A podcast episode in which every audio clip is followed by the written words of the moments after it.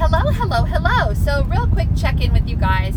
Um, not too long this time. I always say that and it just gets spun out of control because I'm a talker. So, I just wanted to say that God is so good. Um, I was going through a couple of different things, um, just little frustrations that kind of dragged me down a little bit in my temperament.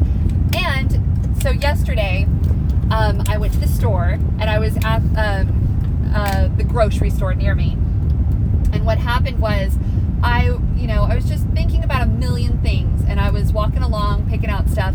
And one of these professional shoppers that they have in my grocery store works for one of those companies where you just, um, you order your groceries online and they do the shopping and then they deliver it to you or you pick it up at the outside of the store.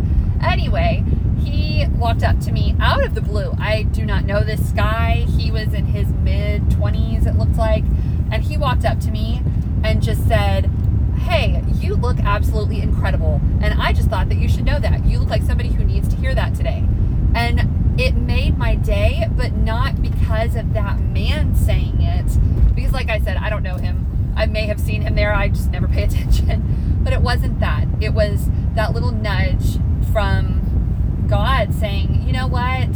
You've had a rough couple days, and I want to remind you that I will provide these little joys in life. I will provide these moments when they can kind of bring you back out of the gloom and doom into the light. And you'll feel that, not that this person, like I said, I don't know that person. So it wasn't that I needed to hear that exact person say it, it was the message they were giving me from the Father saying, you know, I'm with you and there are little things that I will do to show you that I am still taking care of you.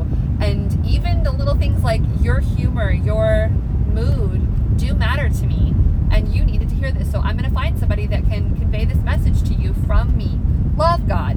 and I thought that was amazing. Then today, I went to another store, a different grocery store, and I was absolutely amazed that I, you know, walked up to get some meat out of the meat section and a lady just started talking to me asking for some you know some issue about meat, whether or not I know if the meat at that store is good.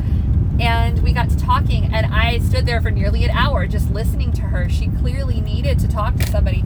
But I also, I felt like this is a connection. During my Bible study, I had heard um, the call to go connect with people. I have social anxiety a lot, and I'm very socially awkward for a lot of the time when people see me in public. It's just, it's crazy. But I feel convicted to go out there and be Christ to other people. And in the process, it gives me peace and it actually brings me joy to be kind to others.